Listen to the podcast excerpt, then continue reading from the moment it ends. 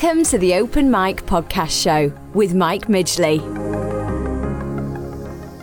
Hey, and welcome to the Open Mike podcast. On today's episode, I'm excited to be covering uh, the topic of igniting your brand and business. And when we look back, you know, sometimes we all go flat. You know, you might be watching me here on the blog, and I've got my head down here, and sometimes we don't always have that motivation to get going and things like that. So, having that ability to ignite your brand, build your business, and really make it happen is what we as entrepreneurs are all about. And today's influencer guest is Brandy Hollaway CEO and uh, founder of the Phoenix Factor, um, and the founder of Girls on Fire Network. Brandy is also known as the Firestarter Mindset Coach, uh, and she has risen from the ashes many, many times in both life and business. And we're going to learn a little bit about that because as entrepreneurs, we also have that roller coaster ride.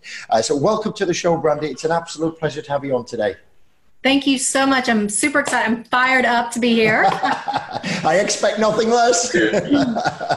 yeah, it's absolutely brilliant. And before we get started, you could you could search uh, for Brandy uh, on all the major social media channels. If you search hashtag Own Your Fire on Twitter, uh, check out her online at the Phoenix Factor, as in Phoenix, P H O E I N X phoenixfactor.com. And we're going to post all these uh, under this video on the blog or in the app, so you've got the links there. Uh, so I highly recommend that you connect. Um, and you can search the hashtags Your Fire, creating uh, an inferno, and Girls on Fire as well, which we're going to learn a little bit more about today.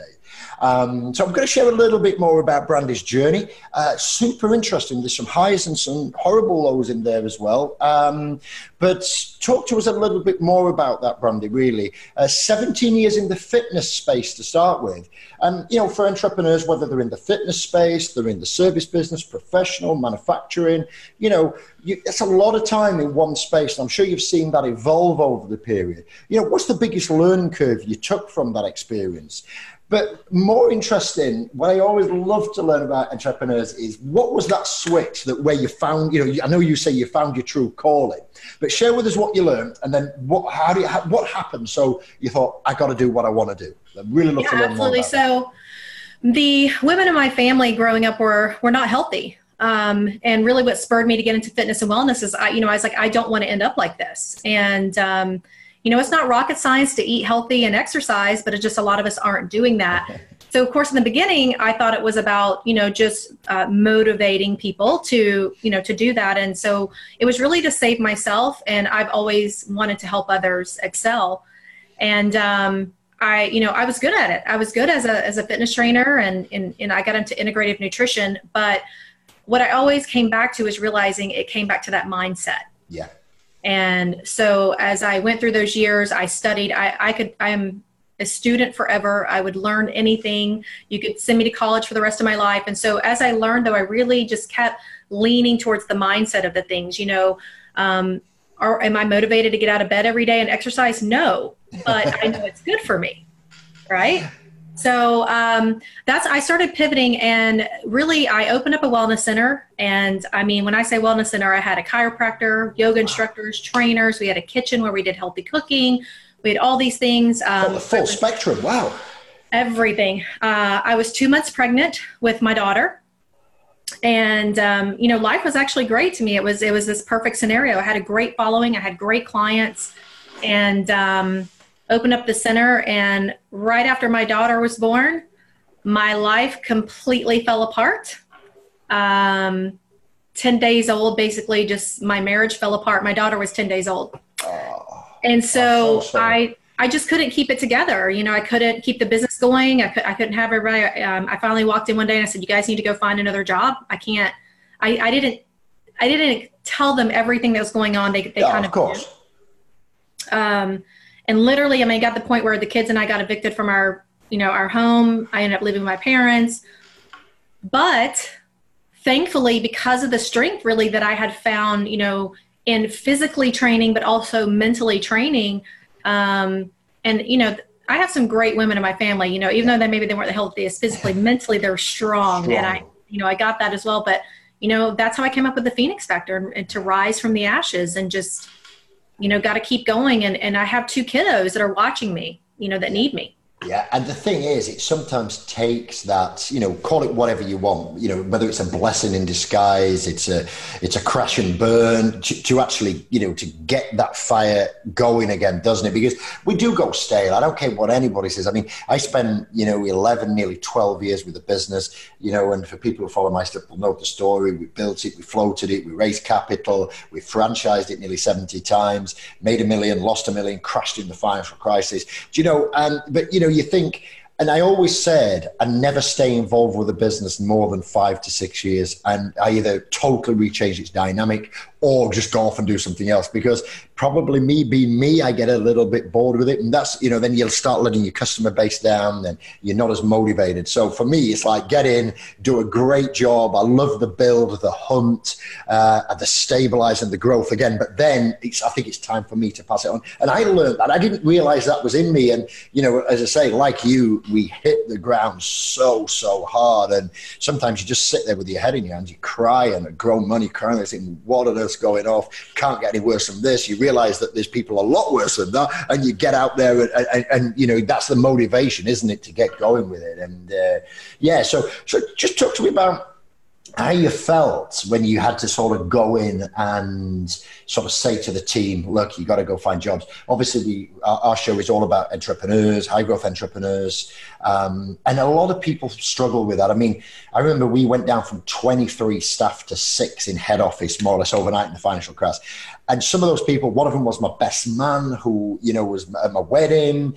Um, you know, people that I'd, I'd watched the kids grow up over that period I didn't, I, you know, you put them under consultation, but you're thinking unless there's a major shift, it ain't going to change, you know, and you know, you hope it does, and you do everything you can to try and do that, but it, it doesn't always change. And I didn't sleep for the first four or five days, and then we had that day. It was a Thursday. We went in. I'm just bringing them in one after the other, one after the other, and you know, there were personal friends. There were people who bled for the company and I had to let them go in the worst economic crisis where there was no guarantee they were going to have a roof over their head, a job. And, you know, it's just something that you have to do. And just tell me more about that because I think the entrepreneurs would find that interesting, um, you know, especially because there's a recession potentially. I don't want to be negative, but there's a recession potentially creeping around the corner, you know, in the next 12, 18 months, make them a bit earlier. I'm not predicting that, by the way, and I hope it doesn't happen. But, you know, there's whispers about banks being put on, security warnings, and, and, and various things like like that. So, as an entrepreneur, driving in that perfect environment, having to let your people go, how did you prepare for that? Did you just do it? Did you was it was it awful? How did you get over it? So, of course, it's awful. Um, yeah. You know, you even though we know we, you know, we're all adults and we, as I say, own our own fire. When yep. you have to go in and, and, tell people that, and and I, you know, I feel like a, a majority of my group. I mean, we were family.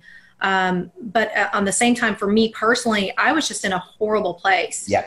And like I said, you know, coming from the professional side, I wasn't going to sit and tell them my whole life story. No. Um, you know, I will say this, and especially for you know anyone listening that might hit this space, um, is that on the flip side of that, you know, I was really good at what I did, but then I also started to question: Was I really good at business? Maybe yeah. should I have brought someone else in because just because my personal life fell apart it doesn't mean the business necessarily had to fall apart. Had I, you know, looking back, um, you know, that's some of the things that I definitely have put into place now. And even in collaboration, maybe you don't have to bring on a business partner, but just making sure you have someone there because, like you said, there are days. Um, I'm all about owning my fire every yeah. day. Does that mean I do it every day? No, but I have people around me. That's what I needed then. Yeah. Um, so you know, if that infrastructure and support network in the business level more than the emotional level. Right, right. Yeah, because we just never know when um, you know anything's going to hit hit us and knock us back and knock us down and we need someone to step up so for me you know being a solopreneur for so long even though you have staff i didn't really have a, a, a partner or a person yeah. to depend on to really step in no like um, succession planning i suppose is what you're talking all that infrastructure yeah it's yes, yes. yeah it's interesting that and you know if you're out there listening you are struggling just shoot us a message use the hashtag the open mic leave us a comment below. Uh, reach out to Brandy. I'm sure she'll be more than happy to sort of point you in the right direction. You know, obviously we're not, you know, uh, insolvency or advisors or practitioners or anything like that. But sometimes it's just knowing that um, you know we get messages from all over the world. From you know, we had one recently from uh, Nigeria over the Dan Kennedy situation. Somebody who listens to the podcast, I put a post out about Dan Kennedy and his, his pending illness and things like that. And he reached out and he says, you know, I didn't know what to do, and I thought I was the only person in Nigeria who looked at this. And you know, then I speak to people about Dan Kennedy, and he shoot us a message, listen to the podcast, and then you know we started to talk about it. We were talking about old things, and and you know he shot me a message on LinkedIn, you know, about two or three weeks later, and said, Mike, he says that talk, he says it really got me going. He, he says I've reached out to you, you know, you know, and uh, not being disrespectful to the African states. Obviously, there's some amazing opportunities out there, but they see the US market, they see the European market as a, they look up to that as, as hey, this guy's a podcast host, and you know, he interviews these people, and this guy took the time. So if you have got it, reach out to us. You know, you know, we, we will do whatever we can. And my philosophy is always, if I can't help you personally, maybe I can direct you somebody, you know, who can. And don't. I think what we're saying is just don't sit there alone. Um, you know, reach out to people, and um, you know, even if it's just a little bit of free advice, it can get you over that bump, put that fire in your backside again, as we say, and, and get you going. Um, and on that point, uh, Brandy, um, I love your positioning of the inferno of success. And I know maybe that's not ultimately what it is. I know you've got like a lot of other sort of plays on that, but I put it in my show notes. The inferno of success is, I think, is what's being used. So how did that come about? Is that just something that just come out of a strategy session? It, it happened or did somebody recommend it to you, a client? Just tell us what the story is around that. Yeah, so I um, I've always loved to write, you know, creatively, and you know, I'm a wordsmith for sure. But I I think for me, I needed words that really made an immediate impression, yeah. and on myself, you know, even more so than others, because I put myself in the position of of being a thought leader. So. Um, you know, when we were talking about branding, of course, and staying in that brand of, of igniting your brand, but to create an inferno of success is really kind of saying to someone, you know this is not you just kind of going through the day-to-day activities of you know being an entrepreneur um, you know or business professional what's that next thing you need to do? Yeah. you know how do you level up? So to create an inferno of success so when you have the days that are your stale or you have the days that things fall off if you have an inferno of success going your business is not going to suffer. Yeah so that's where that kind of came from. It's amazing. I love it. And you know, um, I, actually released an article myself this week. It's on LinkedIn. You can, you know, it, this this will be aired later in the year when we release it. But uh, it was developing your logo and strapline, and um, I was using McDonald's and various other sort of well-known brands as an example. And it's just interesting how when you research how the straplines come in, and you know how people sometimes just say, "I do this" in their strapline. It's like, whoa Whereas it's like, surely reposition that to how I help you achieve what you're going through. And that's exactly what that is. Who doesn't want an inferno success? You know, the volcano erupting and success coming out. So I absolutely loved it. So I just dropped that in. So I apologize slightly off script there. I love it. Thank you. But no, it's great. And I know you've made your mission to help solopreneurs create that inferno success um, in the brands and also, like you say, in their network. And you niche down into this sort of health and beauty because of that natural sort of interest in that.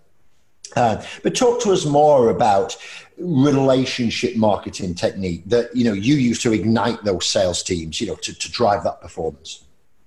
Yeah, so you know, we, of course, we've all seen the saturation of, of social media and how it's affected business, um, you know, across the board. And and I choose to be on all platforms that I can be, you know, LinkedIn, Instagram, Facebook, yep. um, Twitter, and um, what you know, what I started seeing is we use the word influencer as an example, yep. and the influencers are can in fact influence other businesses. You know, if they say yay or nay about a product, and that just started got you know it got us really thinking. Um, who should be your influencer for your business? It should be your staff. It should be your team, your sales team. They're the ones that are out there.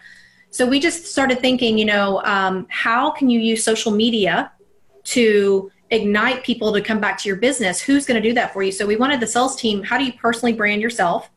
But you still uphold the integrity of the business you know the business yeah. the, the, integrity of the brand of the business.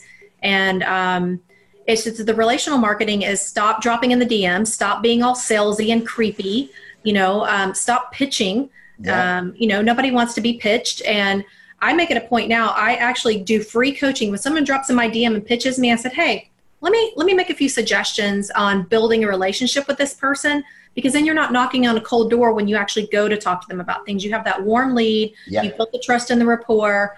And um, you know, I'm always face to face. You know, I as I tell people, I can sell ice to Eskimos, but Um, but there's also 20 million other people out there that can sell ice to Eskimos. So Yeah. what makes me different? And that's that I, I genuinely want to build a relationship and I try to maintain my authenticity. I, do, I don't slide around, you know, I stay in my lane.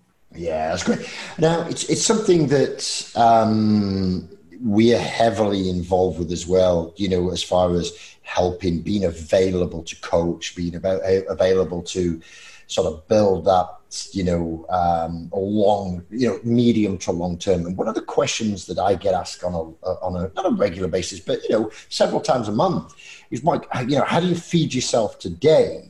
You know, if you're in it for the long term, because, you know, I get, you know, for example, there's a, post I interviewed Marcus Murphy from DM Digital Marketer um, a few weeks ago, um, and we were talking exactly about this strategy and this structure about relationships and building partnerships. Uh, we got some comments uh, in there. We're saying, Mike, you know, but you know, I've got to eat today. I've got to sell today to eat today. I've got to sell today to eat today.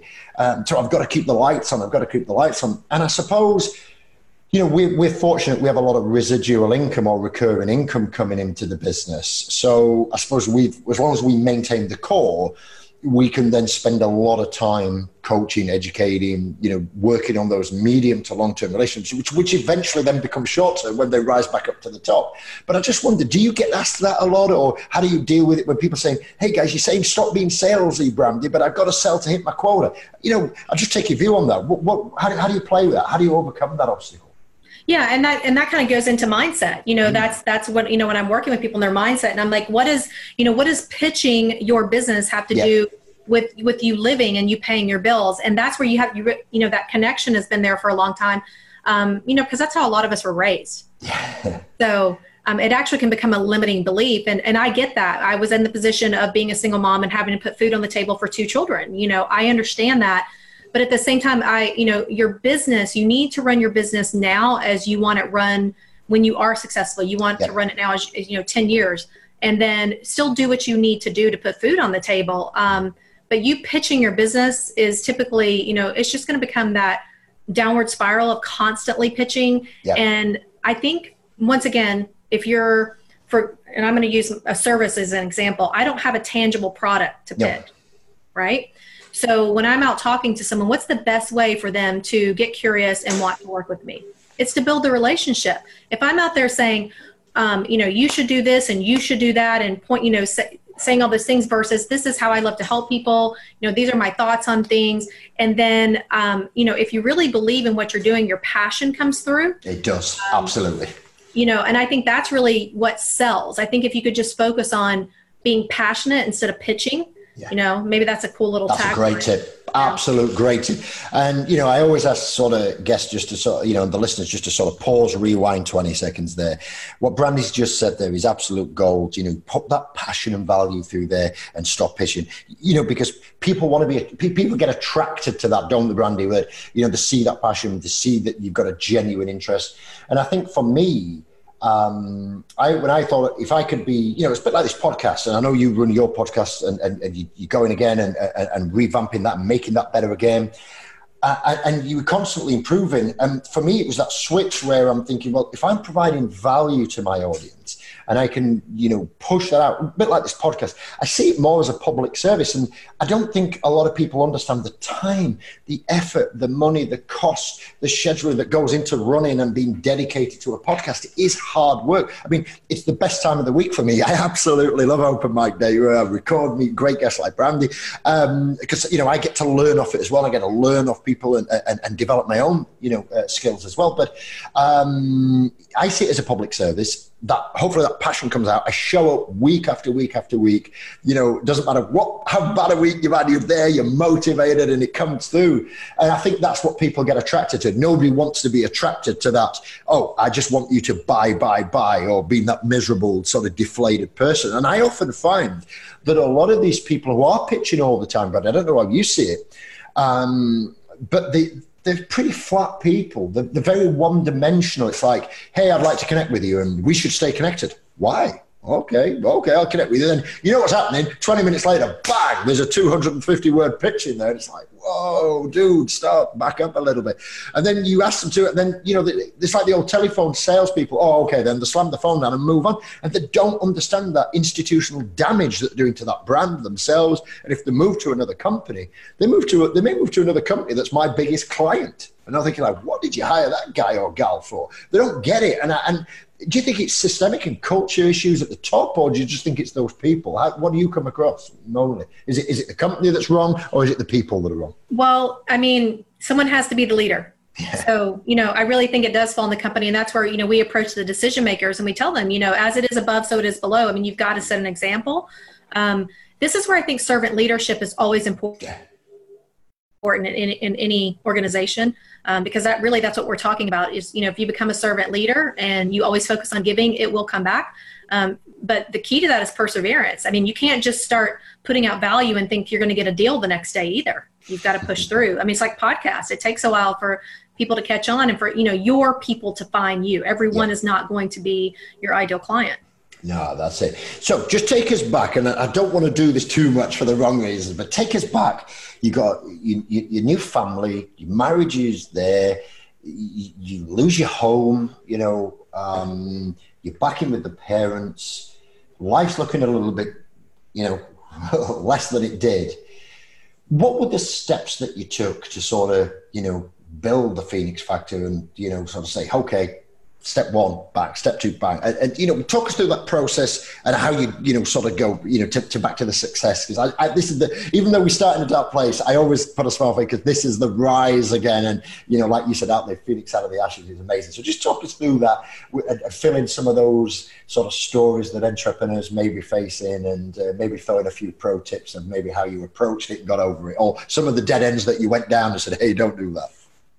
Yeah, so I, you know, I, I started. I said, you know, I'm going to do a consulting business and start working with people in the health and wellness industry and um, sharing them what I know. And now that I've failed, I'm going to say, you know, here's the things I suggest that you don't do. Um, but you know, and I can kind of kill two birds with one stone for the people that are wondering how do I put food on the table today and work on a business. I was that's where exactly where I was. So you know, I I had to go get a job and I was working at a gym and you know cleaning floors and toilets and waiting on people and doing things that you know did i want to do that? No but it put it put food on the table and got me out of you know got me out of my parents house as i built the phoenix factor. And you know this time there were a lot of things for me. A i just i made the big decision do not take on any overhead. Yeah. Um you know and then building it i had very strong relationships. So you go right back into that relational marketing though. I yeah. regardless of anything that had happened i maintained my relationships and I chose to be very transparent. Um, and then eventually, um, you know, telling everyone what was going on and telling my story. And in the last 11 months, that has shifted my life in amazing ways, amazing ways. It is, so, so you know, the people say your net worth is in your network. I think is it Grant mm-hmm. Cardone who says something on that, or, or you know, maybe coined it or somebody else. I'm not quite sure, but your net worth's in your network, and that is so true, isn't it? And yeah. that goes back to why you shouldn't be just pitching and burning relationships as well, which is sort of going back. But building that network, and the other thing I love, absolutely love, is the fact that you went back to basics. You went said, right, I'm going to do a job to you know cover the overhead or the, the, the baseline cost while I go and build. And I see so many entrepreneurs who have refused to do that for whatever reason. They won't go back to the basics. I don't know whether that's an ego or a sense of entitlement or whatever that they think it is. I don't know. But if you're there, um, I interviewed last year um, a, a mental health activist. Um, and a great guy called George Hodgson on the podcast. Uh, it may even been early this year. Um, and he's got he, he, he, had major mental health problems when he was a young, didn't go out of his bedroom for a couple of years, loads of panic attacks and, and, and things like that. And all the the dark stuff that he used to pull out of his head, he used to do drawings, and that was his like his release. And so he then took all those drawings and put them on T-shirts and created a fashion brand. Now he's being interviewed on BBC and Sky, and and, and in his in his big uh, his sort of mental um, you know health uh, and mental awareness campaign in the UK, uh, and while he's running a fashion business. But the reason why I share this story and why it's relevant to what you said there, and, and, and I share this for more of the entrepreneurs, and again, apologies for going off strict, uh, script, I do this quite a bit, but um, it's so, so relevant that if you're stuck in that hole and you expect somebody just to come and give you something, or you think the only alternative is to go out there and pitch, look what Brandon did, look what George did. George works at Sainsbury's supermarkets. He gets up at three in the morning, he, he clocks on at four in the morning, and he does the four while, I'm not sure if it's four, four in the morning while nine, or five while 10, or something like that in the morning. And it keeps that little bit of income in, which keeps him overhead free, keeps a little bit of cost, and it allows him to build his Mason to shoot. Go and check out um, George's brand. It's masontoShoot.com.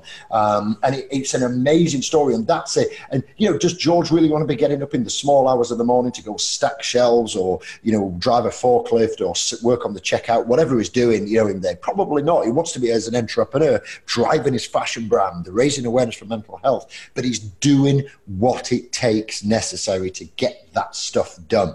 And that's credit to him, it's credit to Brandy. And you've just got to you've got to shovel that sort of dirt out to get those things going, haven't you? And um, what, what sort of time frame did that take for you, Brandy? Was that a short period that you did till you got on top of it and understood it and figured it out, or did that run on for a, a little bit while? Did you say eleven months before? I, am trying to remember. So, well, you know, I think I, I feel like my I can say that my business is running successfully now. You yeah. know, at this point. Um, but when I started that um, you know, the Phoenix Factor. I, so it's been two years now. Wow. Um, and I would, and you know, a lot of people didn't know when I started it. Like, I, you know, I started Phoenix Factor, and I was living with my parents. I went to work at this gym, and you know, to, like I said, to put food on the table. I was there for about seven months. Yep. Um, you know, to get things rolling, to start getting clientele, to figure things out. Because once again, this was a huge pivot for me to yep. not you know not be a trainer not be in an actual uh, brick and mortar place where people are walking in the door. I mean it's my job it's different to, dynamic isn't it?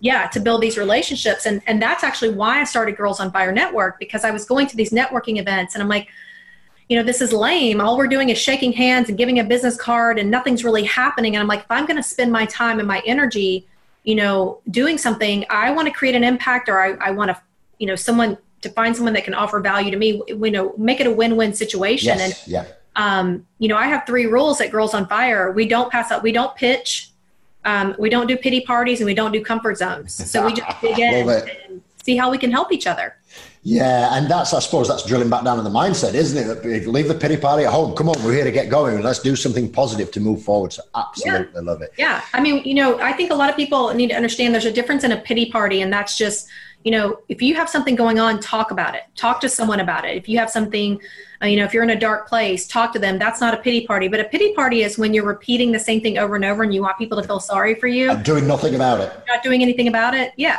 That's a pity Absolutely. Yeah, I love it. Well, Brandy, it's it's an amazing journey, and congratulations for pivoting, and congratulations for you know standing firm to your beliefs. Um, a lot of people will sort of fail at one thing and then just try it do the same again and expect sort of different results, which is sort of insanity, really. But you know, it does take that need to change. It does. You do have to be brave, don't you, to go out there and say, "No, this is what I'm doing." And one other thing that I think is absolutely key that I'd love you to note down as a listener, um, you know, it doesn't matter if you're doing a hundred million dollars. You know, you know, if if you're doing, you're just getting started. Um, Brandy refused to accept overhead. She wanted to run lean. Now, you know, you're doing a hundred million dollars. You're going to have staff. You're going to have various other things. You're going to have overhead, but it doesn't mean to say that you can stay away from, you know, um, you know, uh, not be running it lean. You know, I always sort of remember when we grew our business to just short of $20 million uh, just before the height of the financial crash, about 12 million sterling at the conversion rate at the time. Um, and you think, oh, you know, there's so much money. There's a million and a half, nearly, you know, 1.3, one and three quarter million dollars a month coming through the till. Oh, yeah, the money will never run out. Then sometimes you get a better car or have a better office or oh, we'll just put a new glass wall in there. And, you know, is it needed? No. Did it make a difference? No. Did the clients care? No. Did the staff care? No. What it did, it ate away at the cash. And then when we did fall on hard times, guess what? You know, we were short and, you know, we eventually lost that business. And that wasn't being mindfully wasteful. But, you know, if you run lean and even if you're doing super, super well, which I hope you all are, um, you know, shoot us a message. Use the hashtag the open mic. Let us know how you're successful and still run a lean ship. And there's a great book out there. Go and check it out. It's Profit First by Mike Michalowicz. McKelwitz. Um, if you can't say that or spell it like I can't, just type in Mike motorbike into Google, you'll find Mike Michalowicz. And it does a book called Profit First. And he talks about how this guy's doing really, really well. And they went through it. And then he says, Hey, I need to pick up some paper at the local, you know, uh, home, uh, you know, office depot. And so he's in the car with him. He says, Oh, weren't you going into Office Depot to get that paper? And he goes, Oh, yeah, one more day, one more day, one more day, one more day. And he kept doing this as he was going to work every day with him. And every single day, one more day. And then eventually think, you know, I don't need that paper. We'll probably work with it. Well, you know, it got, you know, it, it didn't really need it there and then. And this, and, you know, I say this, that's credit to uh, the guys in Profit First book. So I don't own that sort of thing, but it's that mentality that I love that it doesn't matter how well you're doing. You know, do you really need it? Can you do without it? Can you afford it? Can you pull it off? Can you delay the purchase? And then that's just preserving that cash flow, which keeps you running lean, which is Great. And again, share the stories with us. Let us know how you're successful in running lean or what you're going to do about it after you listen to you know story, our stories to, to sort of run a little bit more leaner than what you're currently doing now. And trust me, you don't have to sell any more any more clients. You don't have to upsell, but your bottom line starts to grow and your cash in the bank starts to move just by running a little bit leaner. So um, just let us know how you do with that. We'd love to hear your stories. And that's great, Brandy. I, I appreciate your backstory uh, like most successful people, um, there's a rise, there's a fall, and there's a rise again. There's that common theme in them all. And uh, I say to the listeners every week, you know, if, if, if you're in that situation, and you're at the bottom of the wheel, you know, stick at it, get focused, run lean, and start a rebuild. It will come absolutely. So we're going to talk about igniting your brand and your business and uh, how to get that going. And I suppose as we get onto that, Brandy, a little bit, we talk about content creation. Um, you know, I hear a lot about content strategies, content creation, what is content, all that type of stuff. In your view, how do people list um, this out to create awesome content strategies? You know, what, what is the starting point for that? Well, I think the thing is you really got to know your why. Yeah. Um, ultimately, like we said, you know, we got back to the to the relational marketing because really that's what you're doing. Um, you're selling yourself, so you need to know your why, and you need to be very clear in that message um, because yep. that's really what you're creating your content around. And people make it really difficult. Um, you know, some people are great on video, some people aren't. So, you know, you've got to find also within that content what type of content works for you.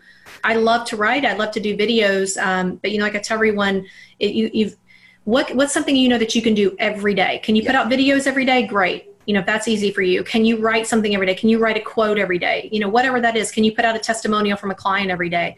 Um, there's a lot of great ways um, to create a content strategy and um, people make it difficult and we make it really simple. Yeah. So Uh, we come into your sort of Phoenix factor, the Girls on Fire network. You know, you say, you know, what is that simplification? What what does it do? You know, because I always try to give practical solutions, and I know we're giving away a little bit of the farm here and a little bit extra value, but you know, how do we simplify that down? What what, what should the listeners be doing? Because you know, people say, oh, content strategy, how where do I start? You know, my hair's on fire and all that sort of stuff. You know, how do how do you simplify it, running? What, what are you doing around that to make it easier for people? You know so where so i mean i can make this really simple. I, I break it down for everyone is you know why should someone work with you? And be really crystal clear about that. You know why should someone um, want your service your product? What solution are you creating? What problem are you solving? And you know you need to really as i call a brain dump um, meaning you just need to like sit and just get all these things out of your head. And um, preferably really with some some other fire starters around you. Um, i have a group of women um, that are phenomenal. And you know they call it and say it like it is. So i know they're going to give me honest feedback. You've got to be in that space. And um, you know i tell everybody so create one big piece of content something that just you're fired up from start to finish you're talking about your why. And just know within that content you probably have a good three four five months of additional content within that. Chop it up dissect it down. Yeah yeah you're just breaking it up you're repurposing it. You know you can say thing one way typing text into a post and you can say it another way when you're actually speaking on a video. Yep. you can take great quotes from that and put it into twitter you know. Like look twitter is my nemesis. I don't love twitter but is it necessary? I think i need to have a presence on all the platforms. Yeah definitely. So, absolutely. we, we, pull our content from there. I think the biggest thing you know um, i tell people is just just start talking um, just hit the button if you're scared to do video record it you don't have to go live but record it and get comfortable um, video is pretty much a necessary after this year though yeah it's going to um, be there. I mean, the, the, the, content and the video, the consumption of video is just huge, isn't it? Especially inside the, you know, the mobiles. But you know what I really love about that as well is about the fire starters around you. You've got to be in that environment, having you that positive environment to to sort of do. You know, it's difficult. You know I don't see many successful hermits type of thing. You know, you, you got to have those people who are pushing you and, you know, you're saying, hey, stop doing that or do that or whatever. So it's right. And it, and it leads really into that second point, Brandy, which is about that mindset coaching. We've used the word mindset a few times on the show already. Um, I know that's a big play for what you do and, and a great niche that you've gotten success with. So when you're approaching the mindset coaching, you know, is there a point that it's right for an entrepreneur to get involved with that for them to get the best results, or does it not matter? You know, do you see that if an entrepreneur is at a certain point that it, that it sticks better and they get it? You know, because if you know, sometimes when I've interviewed guests, I've had comments where people said, "Hey, Mike, um, I don't think you went deep enough for that guy. You know, you should have asked that." Or, or you'll see a comment go, well, do, do, you think you should do this?" "Oh, I should do that." So I'm going to go a bit deeper. If somebody sat at home thinking, "Mindset coaching, do I need it?"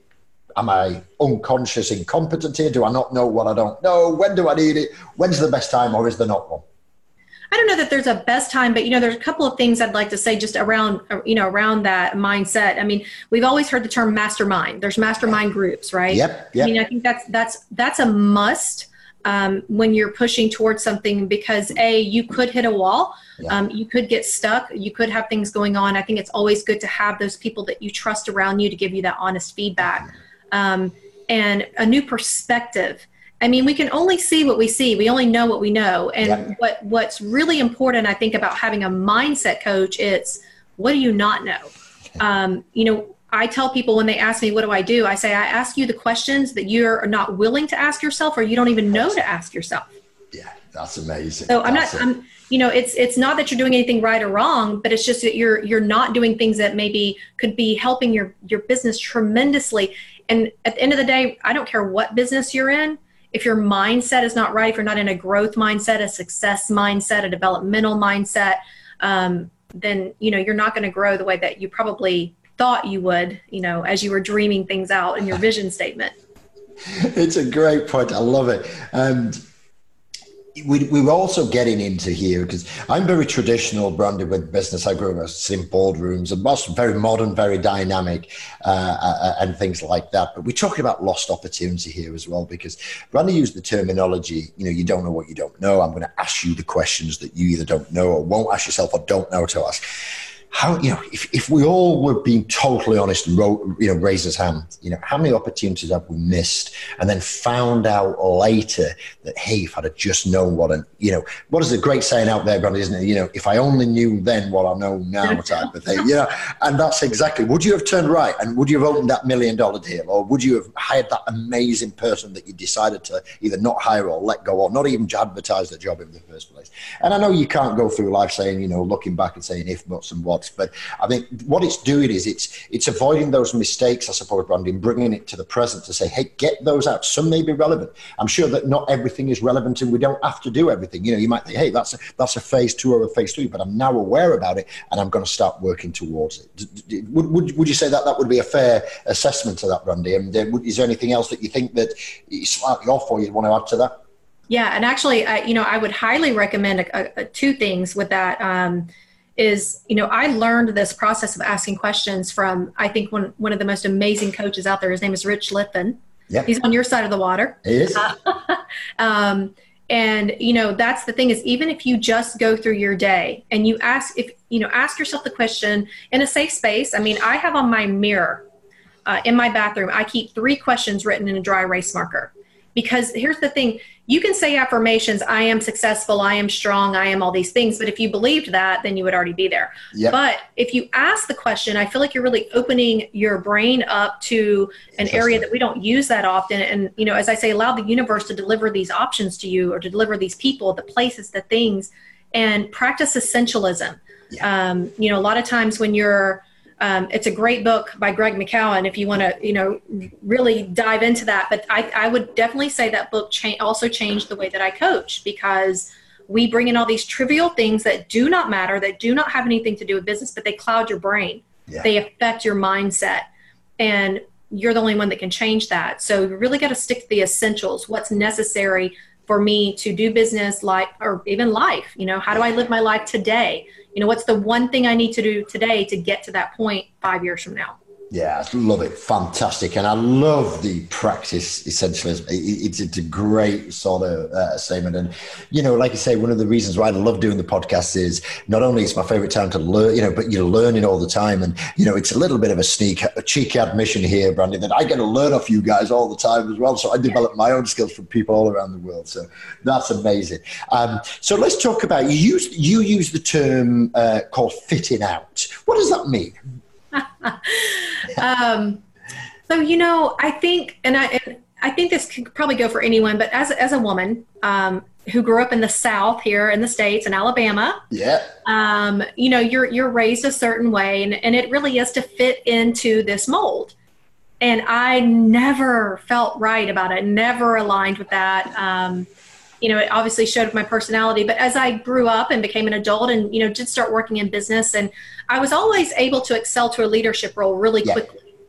And um, one day someone asked me, they said, you know, like how, you know, how are you able to do that? Like you can just go anywhere and you can, you know, make this happen. I said, because I'm not scared to stand out. Yeah. So as I started my coaching and my lingo, I started saying, you know, start fitting out instead of fitting in. Fitting in is not going to get you anywhere. Amazing. Um, you know, people need to see your unique gifts and talents and skill set that you have. And the only way you're going to do that is to fit out. Yeah. so give us a couple of examples. You know, I'm, um, I don't know, I'm, I'm, wanting to break out of into entrepreneurship. Um, you know, I'm, uh, you know, I've got, I'm, I'm, getting pressure from my family. Don't do it. It's too risky. You know, uh, you know, I'm sure you come across some of these problems before, where you know, should I do this? Should I do this? Or I, I did take the leap, and I'm now in this situation. Is there some great examples of fitting out where you've come across it, where somebody's fitted out and been wildly successful? Obviously, outside of what you've done, share some share some experiences of some of maybe the clients that's done that and uh, maybe achieve what they didn't think they could achieve. Yeah, I mean, I you know, I as, like I said with a, a, lot of my clients, I mean, I think it's just um, that goes back to the term of owning your fire. So to you know to fit out, I mean, we see it on social media constantly. We see the person who's not as scared to use their voice, or maybe just even in your branding, it could be wearing a signature color. It could be wearing, um, like I know a guy I, I love because we resonate with each other. Jason Barnaby has Firestarter Tribe Circle, and he is always wearing orange, always, yeah. right? Um, not that that's an odd color for anyone to wear, but I mean, when you see that bright orange, he fits out. If you're in a crowd or you're at a conference and you see bright orange, who's going to stick out to you, yeah, right? That's that. It's that um, person. So, and I and I just think also another thing that makes people like as far as fitting out is also just you know being brave enough to say the things that we know other people are thinking, but they're not saying them. Yeah, that's interesting. Yeah, that's amazing. And I love the standout part. And it, it's exactly what it is. And I think ultimately, you know, it's a, it's a signature move, it's a signature statement. But like I say, it's, it's about pushing yourself beyond that comfort. Yeah, zone. I mean, why do you think I went with this fiery red? I mean, this is a prime example. My, I'm actually, uh, you know, my natural hair color, people see my children all the time, they're dark blonde. Yeah, um, yeah. you know, but I was like, look, I'm going to own the Phoenix and I, you know, I want to own it in every way. And I wear a lot of red and bright blue. Um, and I, you know, went with the red hair because I'm like, this is, this is how I choose to fit out. Yeah, it's amazing. Absolutely love it. And shoot us a message using the hashtag the open Mike or send one to Brandy as well um, with own your hashtag own your fire tell us how you fit out. We, we, we, you know, what, what are you doing that, you know, is fitting out at the moment still? By the way, I'm going to steal that or swipe and deploy it as they're probably at yes. statement. And I'm going to start fitting out as well. I'm not quite sure I'd get away with the red hair in my job, but, uh, but it's awesome. Um, so, you know, when we talk about, as you know, the entrepreneurs here, you know, we all hit obstacles. We all sort of feel that the world's pushing back against us, and for whatever reason, things just don't sometimes click for us to make that progress moving forward. Um, how can entrepreneurs today get started and burn through those obstacles, uh, and you know overcome those limiting beliefs that they have? Because I think that once they make that step, isn't it, it, it becomes a bit easier. But you know how can they get going with that and overcome those limiting beliefs? And you know, we I know we've used mindset before, but share with us a few more examples. I think the big, you know, I think the biggest thing you can do is just start by, um, once again, practicing essentialism yep. is um, the one thing. And of course, that's another book that I, you know, that I love. But what's one thing instead of overwhelming yourself, thinking, um, how often you come home, for example, and say, "I've had a horrible day," right? And I ask clients, and I say, "Did you really have a horrible day, or did you have a moment?" Um, you know, that, that didn't work out, something bad happened. And then, you know, be proactive versus reactive. What's something that you can do next time this situation comes up? How are you going to react? How are you going to handle it? You know, can you diffuse the situation, you know, beforehand? And if it's something really personal, maybe not professional that you're going through, um, you know, that you need to burn through, um, obviously having a great support system once again just being yeah. around the right people your family unfortunately is not always going to be that that person um, you know i find a lot of entrepreneurs like myself love my family dearly but they don't understand what we're doing um, and when you're really pushing to to burn through limiting beliefs where did you learn most of those yeah, and the family. And sometimes right. they can be your biggest enemy, can't they? They love yeah. you to death, but they're actually holding you back or suffocating you, or they're being unnecessarily critical that knocks that confidence. And, uh, you know, I, I suffered that in my early 20s as well and had to break away. And, and you know, physically walked away. You know, I've not spoke to my mother for 25 years, you know, and uh, I had to break that chain and break that cycle to to go out because I never felt I didn't. Did I want to do that? Definitely not. Um, and you might say, "Hey, Mike, that's too big a price to pay." Maybe, but you know, I had got that. You know, I didn't probably classify it as that point, but I had that fire, um, as Brandy's talking about here. You know, and I knew I could be something better.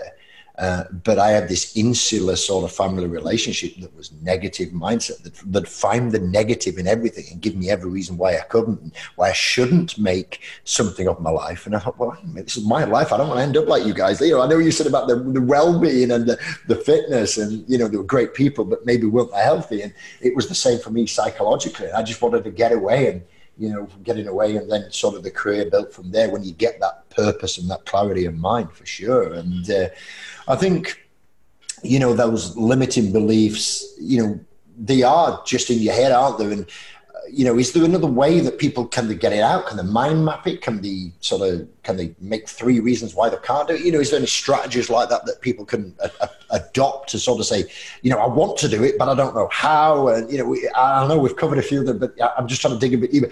You know, I've got all these things in front of me but we, I still don't seem to be able to make it happen. You know, how, how do they get started with that? Or how do they how do they break through it? I suppose is what I'm really trying to get to. So I have a really really simple way to break through this, and I would ask my question um, to finish this sentence. I can't do this because. Brilliant, love it whatever follows because is your limiting belief. Yeah. And then you go into kind of just peeling the onion, as we say. Keep going beyond the because, and you'll get to a point where you find the one thing that you really need to focus on to move forward. Um, and you know the thing is, we all react and and make decisions based on two very specific things: a need of acceptance and a fear of rejection. So if you really can, you know, grasp that and understand, this is how I'm making my decision. So I'm going to be brave today. Yeah. Um, if you fail, you know it's a learning lesson. If you fall you get up. I mean it, it's i say it simply now because i've done it so many times. It, it becomes simple, natural. right? But when it's your first time it's scary. You know a lot of people i want to start a business but what if i fail? Okay what if you do? Then what? You learn from it. You go on again don't you? Yeah. So it's, it's kind of you, you got to move beyond whatever that moment that you're having that belief that's stopping you saying i want to do this but i don't know how or i want to do this but i can't because you know you've got to just at least walk yourself through that mindset like what's going to happen after that? In your mind what do you think? Because worrying is focusing on what you don't want. And if you can get rid of that worry and then move on to what you do, you do want you'll start doing the things Absolutely. that you do yeah, amazing. And you know, again, if you, if you, if you're at that point, just reach out to Brandy. You, you, know, we'll post all Brandy's links there. But check over, head over to www.thephoenixfactor.com. We'll stick those links in the show notes. Uh, connect with Brandy on social, and just reach out to her. And you know, this is what Brandy does. She's going there to help you. And you know, if you just want to sort of have a chat, I'm sure you know there's a process that Brandy can take you through to see if there's something that she can help you with. So uh, head over to thephoenixfactor.com and uh, just get started and do it today. Don't put it off tomorrow. You know, there's a great saying by Jim Rohn. What is the best time to do something? And Jim would say, of course, 10 years ago. But, you know, we can't do it 10 years ago. So guess when the next best time is to do something? right now. So you're stuck with anything, get on with it. Drop what you're doing. It's probably insignificant unless your hair's on fire, and uh, go out there and do it now and uh, make that start. Trust me, you'll feel a lot better. Brandy, as we wrapping out of the show, it, uh, I love speaking to you. It's been amazing. Um, you know, we've used the word mindset, success, fire, all that sort of stuff. Um, but you know, honest question what does mindset mean to you? And you know it's, it's different to everybody isn't it? You know and you know how can listeners adopt that mindset to success? And you know outside of reaching out to you and what does it actually mean? And know, how do, how do we get started with it? Because, like you say, you don't sell a tangible service sometimes. And, you know, I, I suffer that myself. I, I sit on boards and do non exec services. And, you know, it's, there's not a box that arrives with a smiley face like Amazon. And there's no tangible value apart from the value you deliver and things like that. But, you know, as being in this space, having been up on the highs of the peaks and the lows of the valleys, talk me through how you see it how do you get started, all that sort of success mindset. What does it mean, and what's the other side of it once you break through? I think I think having a you know a success mindset. I mean, there's many many many different types of mindset. Yeah. As you said, it's an umbrella term. Yeah. Um, but what I think you I think what I would want everyone to understand what mindset means is the ability to really question everything from a growth standpoint, right? Yeah. From a positive standpoint and if you can't answer that question honestly and authentically, that you seek the people, places, and things that you can do that. And that's what's going to get you into, you know, a success mindset. So, um, you know, too many of us are ignoring things. We're in denial. Um, we just think we're unlucky. Um, we think, you know, the limiting beliefs about money. Um, you know, my family was poor, always poor, came from nothing. Um, you know, it's just all those things that you're t- telling yourself you're in a poor mindset or a scarcity mindset. So you got to you got to start questioning those things and finding the answers. Yeah, brilliant. And you know, people are fearful to do that sometimes, aren't they? But you just got to face it and get on with it. And uh, like I say, I think it's also those little reminders as well. I love the example earlier where you said you've written the questions instead of the affirmation statements on the main, the dry marker on the mirror. Um, you know, um, you're actually challenging yourself to be there. It's just those little things, isn't it? And and going forward, and uh, you know, not not dreaming out of abundance for unreality, but set yourself high goals. You know, what's the worst thing that could happen? You could fall a little bit short and you still probably achieve more than you would do if you're Absolutely. sort of thinking like that average mindset. Who wants an average mindset? You know, you don't want that. I don't. I certainly don't want it. I want to develop. One of the things that Brandy said at the top of the show, she's you know she'd go to college for the rest of her life. She's always learning building that type of stuff up and you've got to put the hours in and uh, you go from there so that's amazing and um, so, what's the best? Is is the website the best place that people can reach you, uh, Brandy? Is, you know, or is there a, is there a, uh, would you prefer them to reach out on Facebook or Instagram or Twitter? I know you said your nemesis and things like that, but is there a preferred channel that people can reach out to you on, or is it through the web? I, I, I you know, I feel like if you want to engage, engage and have some conversation and, and really jump into things, you know, Instagram and LinkedIn are definitely my my go tos. Yeah. Um, you know, if they're looking for, you know, real help as far as me working in one on one, obviously the website gives a lot of yeah. information on what I do and how we do that. Um, but you know, I, I I am always up for a conversation. I'm always up to you know to listen. Um, you know, this is Mental Health Awareness Month, especially this month. I remind everyone um, I have much deeper, darker places I've been than the story I told here. Yeah, so, I'm aware. yeah, there's no judgment. I just you know I just tell people like reach out, and sometimes it's it's actually helpful to reach out to a stranger and be able to tell things that and just you know let everything out and not worry about what your friends or your family are going to say about your dreams your aspirations and um, I, I love engaging. Yeah, that's great. I really appreciate that offer as well to the listeners. So, you know, if you go over to LinkedIn, you can search Brandy Hollaway again. We'll put that link before, or search Phoenix Factor, um, and Instagram handle at Brandy underscore Holler underscore Way, or at Girls on Fire Network, uh, or at the underscore Phoenix underscore Factor. So let's do that. But if you're serious about getting started, head over to the phoenixfactor.com, set up a call with um, Brandy, and start moving from there. Brandy, I've, I've, thoroughly enjoyed it. I think the value you provided is tremendous. Um, it certainly woke me up, and uh, I'm, I'm just gutted. It's here in the UK. I know it's a little bit earlier for you in the States. Uh, it's closing out. I'm at the end of the weekend, so I'm going into a weekend where I need to be going out there and doing it. So uh, it's been amazing.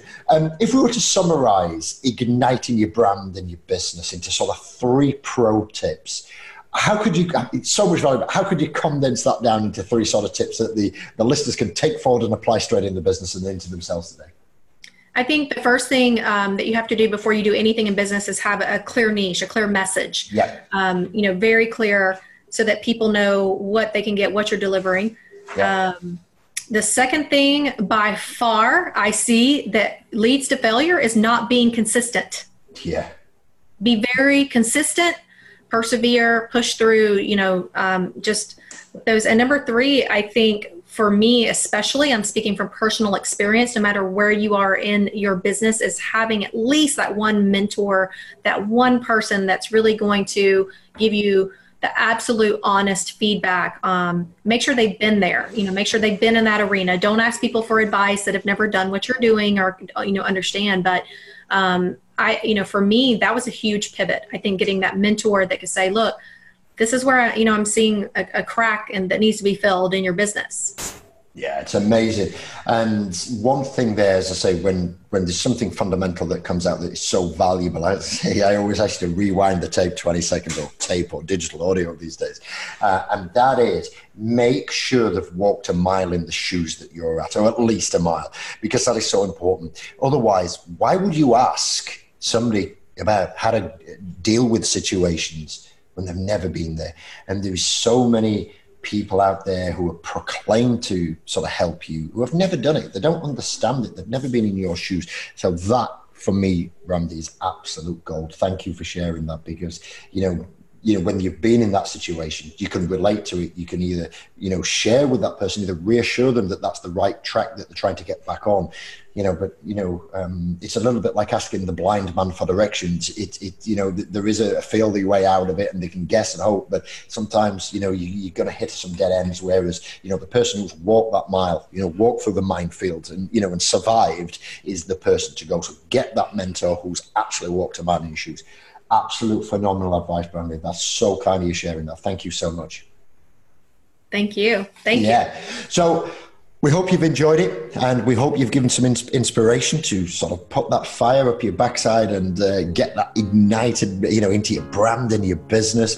Don't forget to check out uh, all the uh, amazing work that brandy and the team are doing at the phoenixfactor.com or check her out on linkedin or instagram with the links below. And it's been an absolute pleasure. Thanks for being on the show sharing so much value with you. It's, it's amazing. I really appreciate it today. Thank you. Thank you. Very honored. I really appreciate it. No it's absolutely fine. And of course to the listeners thanks for the time that you've taken to spend listening to the open Mike. We know you've got a lot of choice on the podcast channels at the moment. Uh, we appreciate you tuning in. We appreciate your loyalty. And as always, to get in the game, go do the hustle, go make it happen. And we're going to catch up with you on the next open Mike podcast show real soon. Have a great week, guys.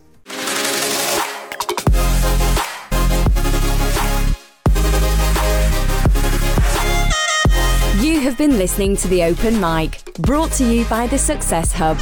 To find out more and to get the resources we have mentioned in this podcast episode, simply visit blog.thesuccesshub.io and view the podcast section. Thanks for listening, and we look forward to catching up with you in our next episode.